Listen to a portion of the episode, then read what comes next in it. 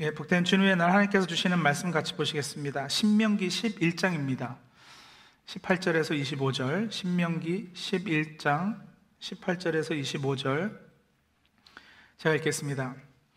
이러므로 너희는 나의 이 말을 너희의 마음과 뜻에 두고 또 그것을 너희의 손목에 매어 기호를 삼고 너희 미간에 붙여 표를 삼으며 또 그것을 너희의 자녀에게 가르치며 집에 앉아 있을 때든지 길을 갈 때든지 누워 있을 때든지 일어날 때든지 이 말씀을 강론하고 또 내 집 문설주와 바깥 문에 기록하라.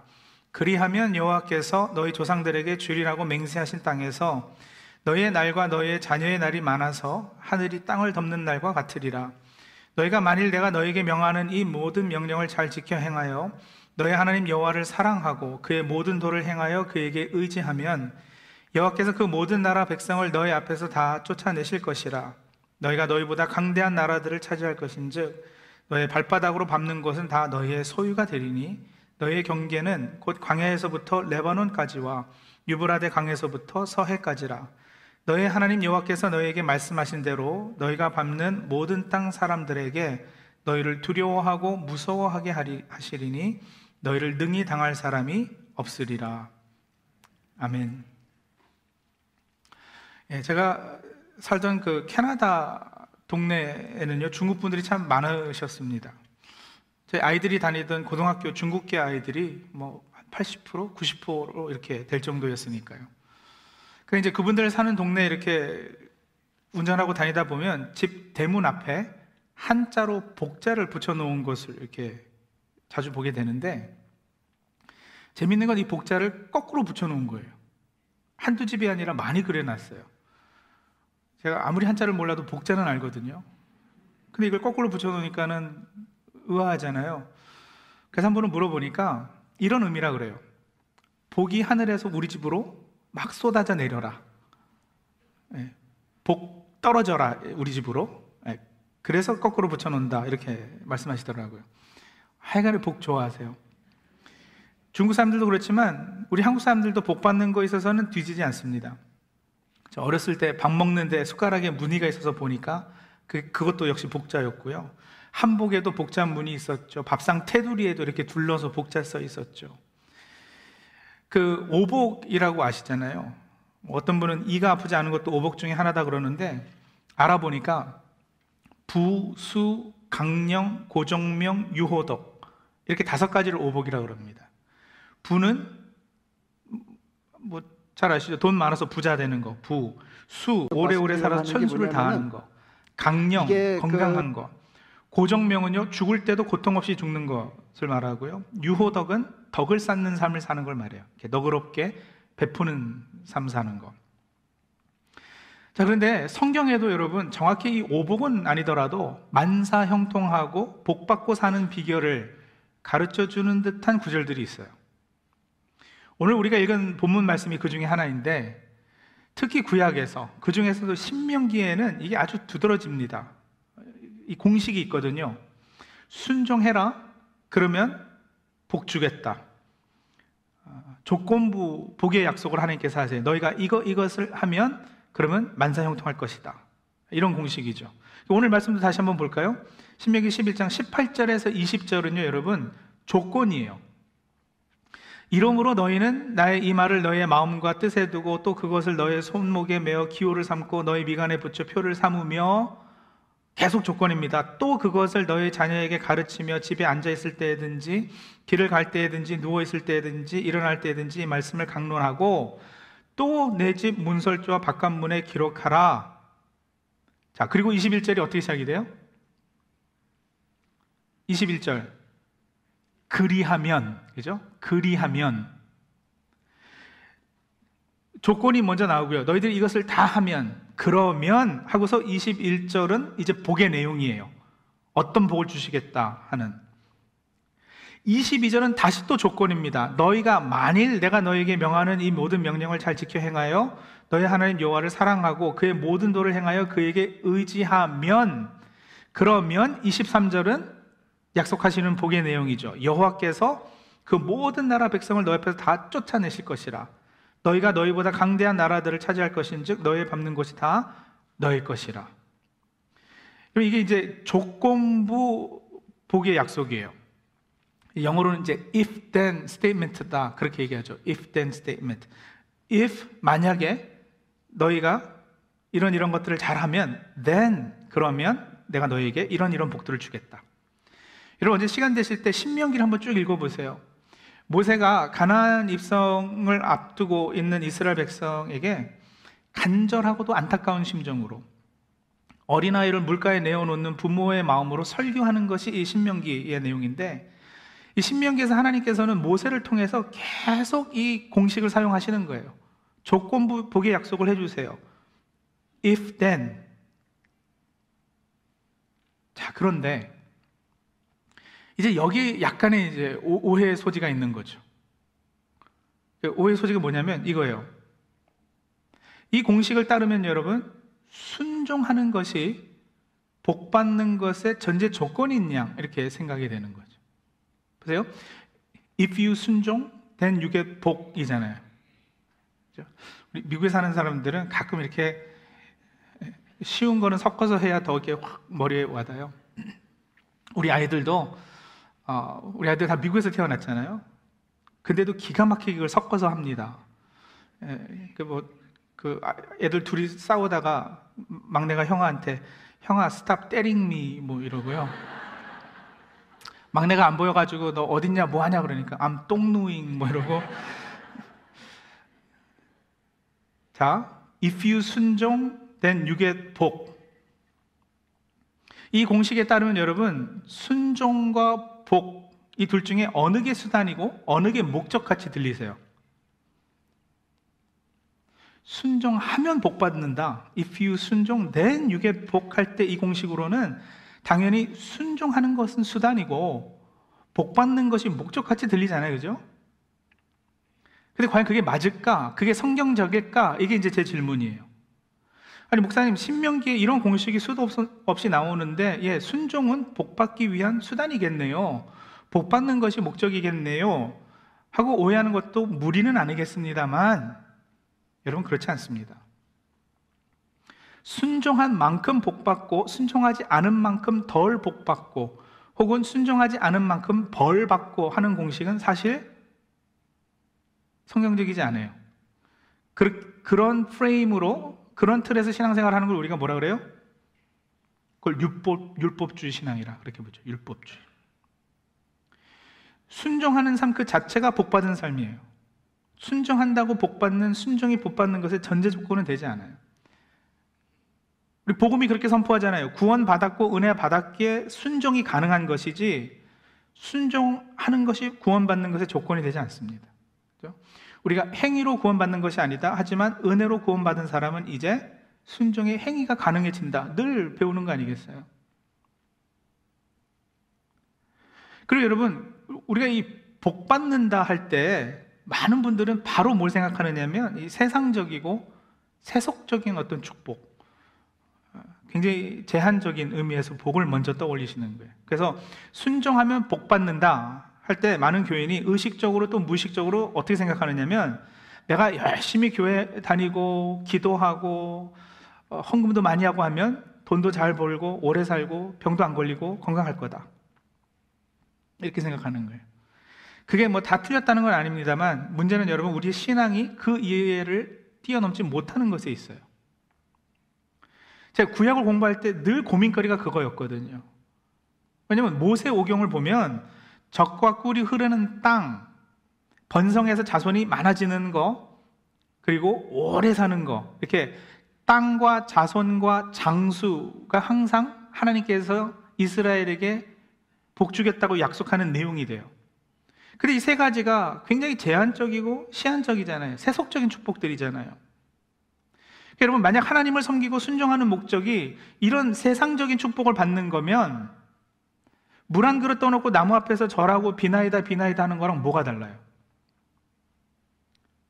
우리가 이 땅에서 예수 믿고 사는 것이 결국 이것을 목적으로 한 것이라면 무당한테 가서 풋거리 하는 것하고 무슨 차이가 있느냐고요. 기독교는 좀 달라야 되지 않겠어요? 예수 잘 믿으면 축복받고 만사형통하고 잘 살 거다. 그래서 이 말이 아주 틀린 말은 아닌 것이 하나님께서 분명 이런 유의 약속을 그 백성에게 하시니까요. 그러나 그게 과연 기독교의 본질이겠느냐? 그 질문을 하는 거죠. 여러분, 하나님께서 왜 이런 세속적 세상의 물질적 복을 약속하셨는지에 대한 그 의도, 약속의 본질을 제대로 깨닫지 못하면 우리 신앙은요, 기복 신앙으로 흐를 수밖에 없고요. 물 한 그릇 떠놓고 비나이다 하는 그 수준에서 크게 벗어나지 못할 수도 있어요. 그래서 왜 하나님께서 특히 구약 백성들에게 이런 세상적 축복을 약속하셨을까? 그 이유가 뭘까? 그 뜻을 한번 살펴보자는 거죠. 자, 보세요, 여러분. 하나님께서 이스라엘에게 가나안 땅을 약속하셨지만 하나님 편에서 이스라엘에게 가지셨던 궁극적인 목적은 이스라엘에게 가나안 땅 주는 것 그 자체는 아니었을 거예요. 그러니까 땅이 목적이 아니었단 말이에요. 자, 이렇게 설명해 드리면 이해가 빠를 것 같은데요. 얼마 전 제가 설교할 때 제 간증 비슷하게 했잖아요. 서류 미비자로 고생하다가 부모님이 볼트몰 흑인 동네에서 그로소리 가게 시작하셔서 제가 고등학교 휴학했다고요. 그렇게 해서 부모님 가게를 도와드렸는데 장사가 정말 잘 됐어요. 그래가지고 이제는 사람을 둘 정도가 돼서 저는 감사하게도 다시 학교로 돌아갔습니다. 대학 갈 준비를 하고 있는데 부모님께서 저희한테 많이 미안하신 거예요. 가게 돕느라고 휴학하고 공부도 제대로 못했으니까 미안하셔가지고 저한테 어떤 약속을 하셨느냐면 너 지금부터라도 공부 열심히 해서 대학 가면 차 한 대 사줄게. 그러셨어요. If you 공부 열심, then you get 차 한 대. 이렇게 된 거죠. 자, 부모님이 저에게 이 약속을 한 궁극적인 이유, 부모님이 가지고 계신 목적이 뭘까 한번 생각해 볼까요? 뭐, 뭐였겠어요? 부모님이 차 한 대 사줄게 공부 열심히 해 하면서 저한테 기대하셨던 거 부모님이 목적하셨던 거가 뭐겠느냐고요 공부 열심히 해서 대학 들어가서 결국에는 훌륭한 사람이 되는 거 그거 목적하신 거 아니겠어요? 그러면 차 사준다는 약속은 뭐였을까요? 수단이죠 그게 수단이죠 공부 열심히 해서 대학 가면은 차 사줄게 했을 때 부모의 의도는 차 사주는 거 그거 자체에 있지 않고요 이 아이가 공부 열심히 해서 나중에 훌륭한 사람이 되는 것에 있어요 만약에 제가 그 부모님의 의도를 제대로 이해하지 못하고 제 편에서 저는 차 한 대 얻는 것이 중요하니까 그것을 목적 삼아서 대학에 들어가자마자 뭐 대학 때려쳤다 이렇게 한번 가정을 해볼까요? 그럼 그랬을 때 부모님의 마음은 어떨까요? 나는 내 목적을 이뤘어요. 차 한 대 얻었거든요. 그러니까 뭐 대학 더 다닐 이유가 뭐가 있어요? 근데 그거는 부모의 의도가 완전히 어긋나는 거 아니겠느냐고요. 자, 다시 하나님과 그 백성의 관계로 돌아와서 생각해 볼까요? If you 순종, then you get 복. 이 둘 중에 어느 게 수단이고 어느 게 복이라고요? 아직도 순종이 수단이고 복 받는 것이 목적같이 들리세요? 아니는 거예요. 아닌 거예요. 땅 주겠다. 자손이 모래알같이 많아질 것이다. 땅에서 장수할 것이다. 이 복의 약속들은 다 뭐냐면 이건 수단이죠. 동기부여 하시는 거예요. 목적은 뭐예요? 우리가 하나님께 순종함을 배워서 점점 하나님 사람이 되어가는 거. 하나님 나라 백성이 되는 거. 이게 목적이죠. 세속적인 약속들은 하나님을 의지하고 믿게끔 하기 위한 훈련의 도구고 수단입니다. 목적은 성숙하고 올바른 모습의 신앙인이 되는 것, 하나님하고 깊은 관계 맺는 상태 있게 되는 것. 이게 목적이에요. 근데 문제는 우리가 하도 아둔해가지고 여러분 이 수단과 목적을 되게 바꿔버린다니까요. 그 우리 신앙생활 하면서 가나안 땅을 목적 삼고 모래알같이 많은 자손을 목적 삼고 장수하는 것을 목적 삼는 그것을 목적 삼았기 때문에 뭘 수단 삼느냐? 우리 신앙 행위들이요. 주일 성수하고 금식하고 기도하고 헌금하고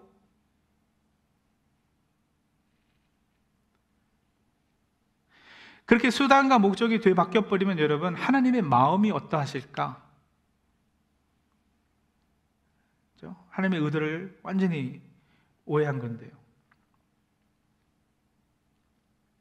뭐가 수단이고 뭐가 목적이겠느냐? 네, 우리가 그걸 바로 할 수 있어야죠. 자, 같은 맥락인데 여러분 제가 이런 질문을 한번 던져볼게요. 하나님께서는 우리를, 저와 여러분을 도구로 삼으셔서 하나님 나라를 세워가십니다. 맞을까요? 틀릴까요?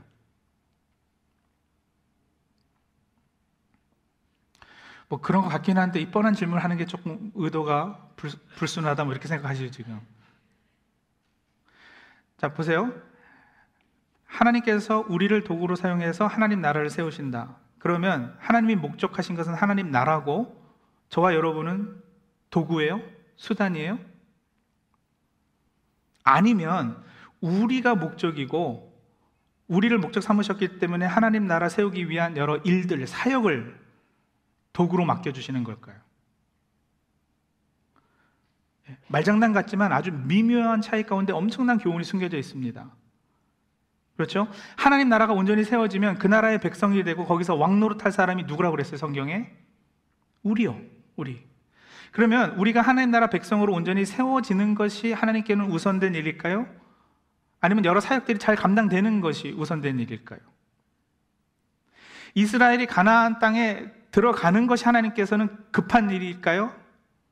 아니면 이스라엘이 가나안 땅에 들어가기 위해서 하나님 백성답게 훈련되는 것이 하나님께는 더 우선된 일일까요? 예, 무슨 얘기인지 아시겠죠? 아브라함에게 땅을 주시겠다, 자손을 주시겠다 약속하셨어요. 그런데 진작 아브라함이 죽을 때는 약속의 땅 중에 자기가 묘지로 쓴 땅만 자기 땅이었어요. 모래 같은 자손을 주시겠다 약속했는데 겨우 100살에 아들 하나 낳았어요, 이삭. 이스라엘 백성은 가나안 땅을 약속으로 받았는데 40년을 무려 광야에서 헤맸다니까요. 주시겠다고 그러고서는 왜 그렇게 뜸을 들이시는 건데요? 왜냐하면 땅을 이스라엘에게 주는 것 자체가 목적이 아니기 때문에 그렇다니까요. 우리도 마찬가지예요. 예수 믿으면 만사 형통할 줄 알았는데 왜 이렇게 삶이 힘들어요? 우리 전도할 때 그러잖아요. 예수 믿으면 복 받습니다. 예수 예수 잘 믿으면은 만사 형통합니다. 행복할 겁니다. 적과 꿀이 흐르는 가나안에서 살줄 알았는데 근데 여러분 우리 현실은 거의 대부분 그냥 광야에서의 삶 아니겠어요? 왜 그러는데요? 왜냐하면 여러분 우리가 하나님의 목적이기 때문에 그래요. 이 자리에 앉아 계신 저와 여러분 한 분한 한 분이 하나님의 목적이기에 그렇습니다. 하나님의 자녀된 우리들 삶에 때론 그렇게 역경과 시련과 고난이 많은 이유가 바로 그 때문이에요. 예수 믿지 않는 옆집 아저씨는 아무런 문제 없이 형통한 것 같은데 이 세상에 나쁜 놈들은 그렇게 악을 행하고도 잘 먹고 잘 사는데 말이죠. 우리 얼마 전에도 보지 않았나요? 10편 73편 아삽의 고백을 들어보면 그러잖아요. 내가 악인의 형통함을 보고 질투했다. 시험에 들어 거의 넘어질 뻔했고 나의 걸음이 미끄러질 뻔했다. 왜요? 이 악인들은 심지어 죽을 때도 고통이 없고 보통 사람들 당하는 고난이나 재앙이 없고 그러면서도 소득은 인컴은 그죠? 마음의 소원보다도 지나치게 많고 우리는 열심히 교회 다니고 기도해도 왜 여전히 사막 같은 광야에서 목말라 하고 힘들어하고 있느냐 말이죠. 제가 답해 드려요. 여러분 왜냐하면 하나님께서는 이스라엘 광야 40년을 통해 애굽에서 살 때부터 몸에 배웠던 노예 근성을 없애주시는 거예요. 광야에서 만나를 내리셔서 하나님 주시는 양식 먹고 사는 훈련을 받게 해주시는 거예요. 불기둥, 구름기둥으로 하나님의 인도함을 받는 삶을 배우게 하시는 거예요.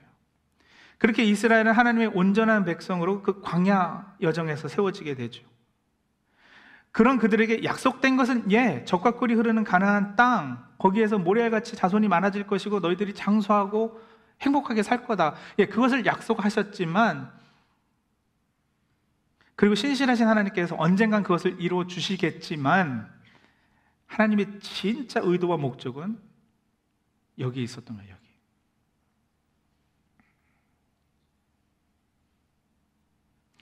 그 때로는 여러분 우리에게 약속하신 것이 이루어지지 않는 것 같이 느껴질지라도 하나님의 목적은 이루어지고 있다라는 것 기억하셔야지 돼요. 그리고 그게 항상 옳다라는 것도 기억하셔야지 되고요. If you 순종, then you get 땅, 자손, 장수. 이 공식을 구약에서 사신 이유가 바로 이런 것 때문입니다. 여러분, 우리 삶이 그러해요. 때로는 우리 사는 삶이 광야 같아야 그곳에서 오히려 연단 후 정금같이 나오게 되는 겁니다. 훈련되어진 후에 진정한 하나님 나라 가나안에 들어가서 하나님 나라 백성답게 살 수 있게 되는 겁니다. 살다 보면 이런 일도 생기고 저런 일도 있고 돈도요 있다가 없어지기도 하고요. 없다가 또 한순간 많이 생기기도 하고요. 건강 좋았다 언젠가는 나빠질 수도 있고요. 아니 제가 100% 이루어질 예언 하나 해드릴까요? 제가 개런티 해드립니다. 제가 뭐 예언을 자주 하는 사람은 아닙니다만 이건 100% 이루어지는 일이에요 이 자리에 앉아 계신 모든 분들 언젠가는 병에 걸리고요. 언젠가는 나이 들어서 분명 하나님의 부르심 받을 때가 있을 거예요. 뭐 그것까지는 하면 안 하셔도 그리 듣기 좋은 이야기는 아닌데. 근데 그게 뭐예요 여러분? 그게 우리 삶이에요. 우리 삶에는 희노애락이 있고 그 중에 기쁜 일, 즐거운 일보다는 사실 한숨 질 일, 눈물 질 일이 훨씬 더 많은 것도 사실 자녀들이요 말 잘 듣는 자녀가 있을 수도 있지만 그렇지 않은 자녀가 훨씬 더 많고요. 그러니까 이런저런 삶의 여러 문제들, 이슈들, 아픔들 때문에 여러분 우리가 뭘 해요 그래서? 그래서 우리 하나님 앞에 매달리잖아요. 엎드려서 기도하잖아요. 땅, 자손, 장수의 문제로 하나님 앞에 나가는 계기들이 생기잖아요. 그건 복이라니까요. 그게 하나님께서 사용하시는 방법이니까요 그래서 이런 삶의 문제들 해결 위해서 하나님 앞에 기도하고 간절히 매달리고 예, 이걸 하나님께서 기뻐하시는 방법이에요. 기뻐하시는 일이에요. 그래서 여러분 말씀드려요. 혹시 몸 아프세요? 병 걸리셨어요? 우리 하나님 치유 하나님이십니다. 꼭 나의 병든 몸 치유해 주실 것 믿고 기도하시기 바랍니다. 사업이 어려우시거나 재정적으로 힘드세요? 풍성한 삶 살게 해주시겠다 약속하신 하나님 믿고 의지하시기 바랍니다. 자녀들 때문에 기도하고 계신가요? 자녀들이 신앙을 떠나 있습니까? 근심하지 마시고요. 기도하시면 자녀들 분명 돌아옵니다. 어려서 교회에서 말씀 듣고 자란 자녀들, 기도로 양육된 자녀들은요, 때 되면 분명 돌아와요. 믿으세요. 삶이 고통스럽고 힘드세요? 믿음으로 인내하시고 환란 중에도 함께 하신 하나님께 꼭 붙어 계십시오. 아버지 다시는 하나님께서 왜 좋은 것으로 우리에게 주시지 않으시겠어요? 하지만 성도님들 제발 수단과 목적을 헷갈리지는 마시기 바랍니다. 어떤 목적을 위해서 무엇을 수단 삼으시는가 이 분별하시는 지혜가 있으시길 바랍니다. 하나님의 목적은 나입니다. 내가 훈련과 연단을 통해 그리스도의 장성한 분량에 이르는 것, 하나님과 깊은 사랑의 관계에 맺는 것, 그것이 목적이에요. 여러분, 그래서 우리에게 헌신을 요구하시고, 우리에게 예배자로 서라 하시고 우리에게 헌금하라 하시고 우리가 주님 전에 나와서 찬양하고 하는 거 이런 것도 사, 실은 마찬가지예요. 같은 개념이에요. 이런 이런 신앙의 행위들이 누구를 위한 것일까요? 생각해 보세요. 여러분 헌금은 누구를 위해 하는 거예요? 이제는 제가 뭘 질문해도 답을 못 하시겠죠. 헌금은 누구를 위해 합니까? 여러분, 하나님 내가 드리는 백불이 필요하신 분이세요? 그럴 리가요. 온 우주 만물을 창조하고 다스리시는 주인이신데요. 엄청 부자신데요. 내가 드리는 뭐 천불, 뭐 백만 불 드린다고 하나님께서 예? 그 필요해서 요구하시겠느냐고요. 아니에요, 여러분. 헌금은요, 우리가 하나님께 드립니다만, 누구를 위해서 헌금하느냐? 나를 위해서 하는 거예요. 헌금 to God. 근데 for me예요. 잘 들으세요. 여기서 조시고 뜨문뜨문 들으시면 어디 이상한 목사가 담임으로 새로 와가지고 헌금은 나한테 하는 거래 뭐 이러면서 어, 엉뚱한 얘기한다 하실 거예요. 헌금은요 여러분 하나님께 드리면서 이 물질의 주인이 하나님이심을 고백하는 훈련을 하는 것이고요. 내가 가진 모든 것이 다 선물로 주어진 것을 깨닫고 감사하는 훈련을 하는 것이고요. 그러면서 탐욕을 깨고 내가 돈 의지하고 돈에 목숨 걸고 사는 존재가 아니라 하나님의 은혜로 사는 존재임을 고백해 하기 위해서 헌금하라 하시는 거예요. 그러니까 하나님께 드리지만 누구요? 그런 나요. 감사할 수 있는 나. 모든 것이 다 하나님의 것이라고 인정하는 나. 탐욕을 깨는 은혜로 사는 나 되게 하시려고. 찬양은요. 찬양은 누구를 위해 해요? 이제는 답하셔도 돼요. 찬양은 누구를 위해 해요? 나를 위해 하는 거죠. 하나님께 찬양을 드려요. To God, 근데 for me예요. 왜요? 찬양이 뭔데요? 프레이즈잖아요. 칭찬이잖아요. 여러분, 우리 하나님이 막 이렇게 칭찬해 드려야 막 에고가 채워지고 막 으쓱해지고 그러신 분이세요? 아니요. 내가 칭찬해도 인정해도 또 그러지 않아도 하나님은 여전히 위대하시고 높으시고 선하신 분이십니다. 그리고 왜 찬양하느냐? 일단 하나님의 어미로우심 앞에 자연스럽게 터져 나오는 것이 찬양이고요. 나에게 베푸신 은혜의 반응이 그냥 그 자연스럽게 찬양으로 터져 나오는 것이고요. 그리고 찬양하면서 나보다 위에 계시는 높으신 분이 계시다라는 것이 확인되는 것. 그렇게 나 스스로 하나님 자리에 앉으려 했던 자아를 죽이는 것이 찬양이에요. 그거 하라고 찬양하라 하시는 거예요. 그래서 찬양은 궁극적으로 나를 위해서 하는 거예요. 여러분, 봉사가 그렇고 헌신이 그렇고요. 이기적인 나, 나 혼자 잘 먹고 잘 사는 그런 나가 아니라요. 온전한 하나님의 사람으로 빚어져 가는 나 되게 하시려고. 내가 저와 여러분이 목적이기에 우리 삶 가운데 일어나는 여러 문제들, 이슈들, 이건 사실 우리를 훈련해 가신 하나님의 도구들입니다. 그래서 어떤 문제든 문제 자체는 증상이에요. 원인은 다른 곳에 있는 거예요. 그래서 재채기 나고 콧물 나는 것은 증상이잖아요. 원인은 뭐냐? 감기 바이러스겠죠. 몸에 종기가 나니까 몸에 열이 나는 거예요. 열 나는 것은 증상이고 종기가 원인이에요. 여러분 우리 삶의 여러 문제들, 기독거리들은 다 증상들이에요. 원인은 다른 곳에 있어요. 그래서 원인이 해결되면 증상도 해결될 거예요. 증상이 여전히 남아 있어도 원인이 해결되면 증상 자체는 큰 문제가 되지 않아요. 한나가 아들이 없어 기도했다가 하나님께서 아들 사무엘을 선물로 주시잖아요. 근데 한나는 다시 사무엘을 나실인으로 하나님 앞에 바쳐버리거든요. 그래서 아들 없이 살아요. 나실인으로 바쳤다는 건 더 이상 내 아들이 아니고 하나님의 것이다라는 표현이잖아요. 그러니까 여러분 한나가 기도하기 전과 기도 후가 달라진 것이 하나도 없어요. 그죠?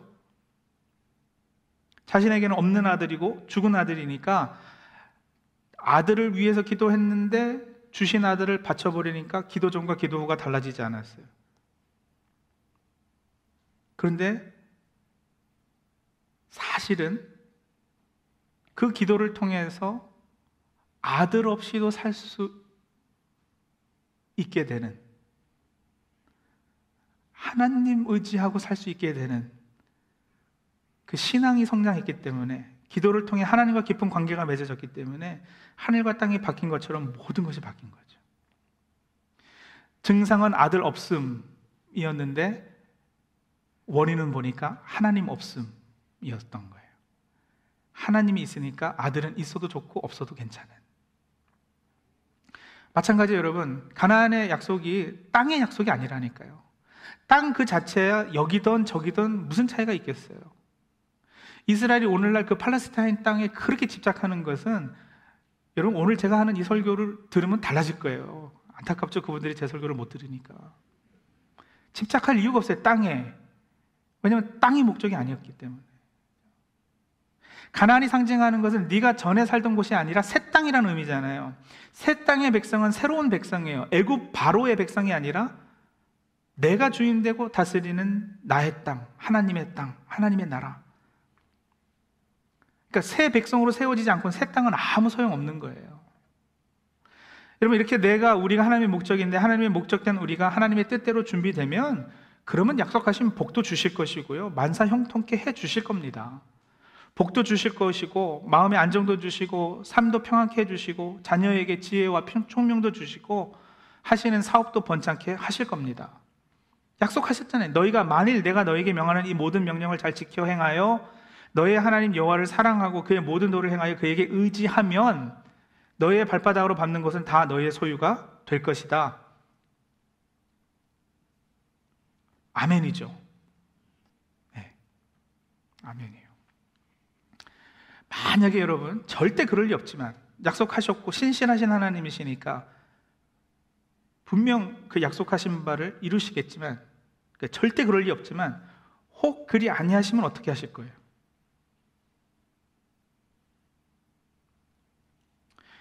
그래도 이제는 괜찮습니다. 왜요? 이제 우리의 신앙의 수준이 그 정도 수준이 됐으면 하나님의 목적이 우리였던 것처럼 이제 우리의 목적 역시 하나님이기에 하나님 한 분만으로도 족하다고 고백하게 될 것이기 때문에 그렇습니다. 땅, 자손, 장수함 주실 것이지만 혹 그 약속이 더디 이루어지거나 내 삶 가운데 혹 안 이루어지는 것 같이 느껴질지라도 여러분 그래도 우리가 하나님 앞에 감사할 수 있는 것은 이제는 하나님 한 분만으로도 만족하는 우리가 됐기 때문이죠. 오래전 하박국 선지자가 바로 그 고백을 했어요. 하박국 3장 17절 18절인데요. 우리 한번 같이 읽으면서 어, 우리 이 고백을 우리의 고백으로 만들까요? 하박국 3장 17절 18절 우리 같이 한 목소리를 읽겠습니다. 비록 무화과 나무가 무성하지 못하며 포도나무에 열매가 없으며 감람나무에 소출이 없으며 밭에 먹을 것이 없으며 우리의 양이 없으며 외양간에 소가 없을지라도 나는 여호와로 말미암아 즐거워하며 나의 구원의 하나님으로 말미암아 기뻐하리로다. 아멘. 네, 기도하시겠습니다.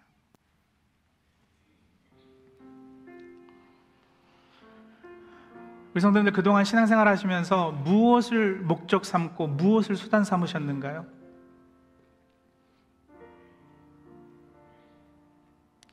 내가 이렇게 교회 열심히 하면 평안 주시겠지. 헌금 많이 하면 30배, 60배, 100배 축복 주시겠지.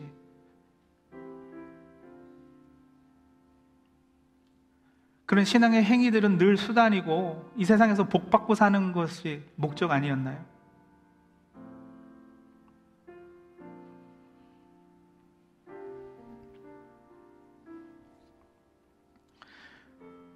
혹 그러셨다면 오늘 설교 이후로는 그 수단과 목적을 제자리로 돌려놓으십시오. 여러 신앙의 행위들을 통해서 우리가 훈련받는 것을 그래서 하나님 사람 되는 것을 하나님께서는 목적 삼으셨고요. 복 주시겠다? 주실 거예요. 약속하셨으니까요. 근데 그거는 동기부여하고 수단 삼으신 거예요.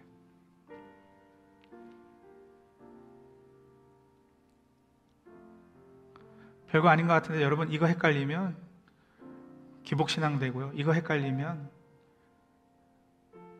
정말 하나님 앞에서 엉뚱한 신앙의 모습을 가지게 돼요.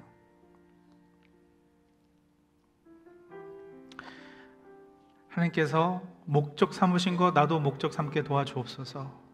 우리 그렇게 하나님 앞에 기도하며 나가죠. 잠시 기도하겠습니다.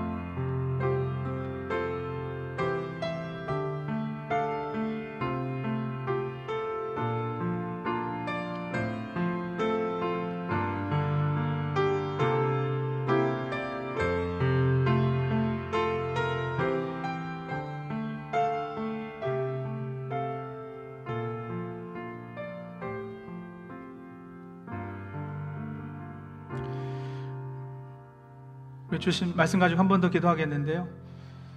성도님들 우리 삶 가운데 여러 기도 제목들, 여러 문제거림들, 아픔들 있잖아요. 그 재정 문제이든 관계 문제이든 혹은 어떤 몸의 연약함, 질병의 문제이든 여러분 그것들을 통해서 하나님의 목적이 하나님이 의도하신 바가 우리 삶 가운데 이루어진다는 거 이제 아셨으니까 어려운 가운데서도 감사할 수 있으시겠죠. 하나님께서 우리에게 요구하시는 거 봉사해라, 헌신해라, 헌금해라, 예배해라, 찬양해라. 여러분 궁극적으로 이게 다 우리를 위한 것이라는 거 기억하시니까 이제 기쁨으로 그 신앙의 행위들 감당하실 수 있으시겠죠.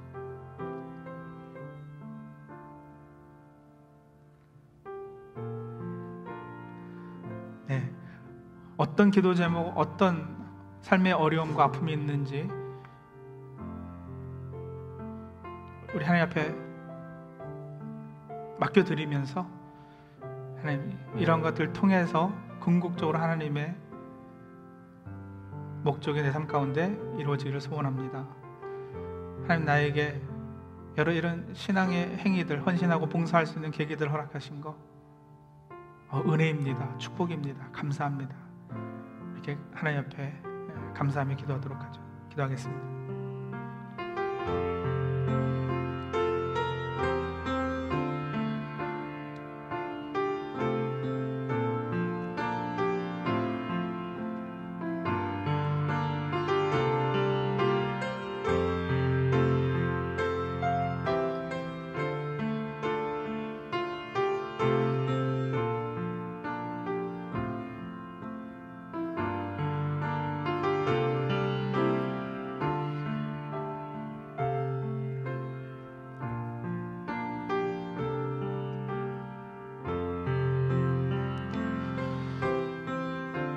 하나님 우리에게 약속하신 여러 복의 내용들 그것이 혹 세상의 복들이라 할지라도 예, 그것들 약속하셨으니 하나님 분명히 이루실 줄로 믿습니다.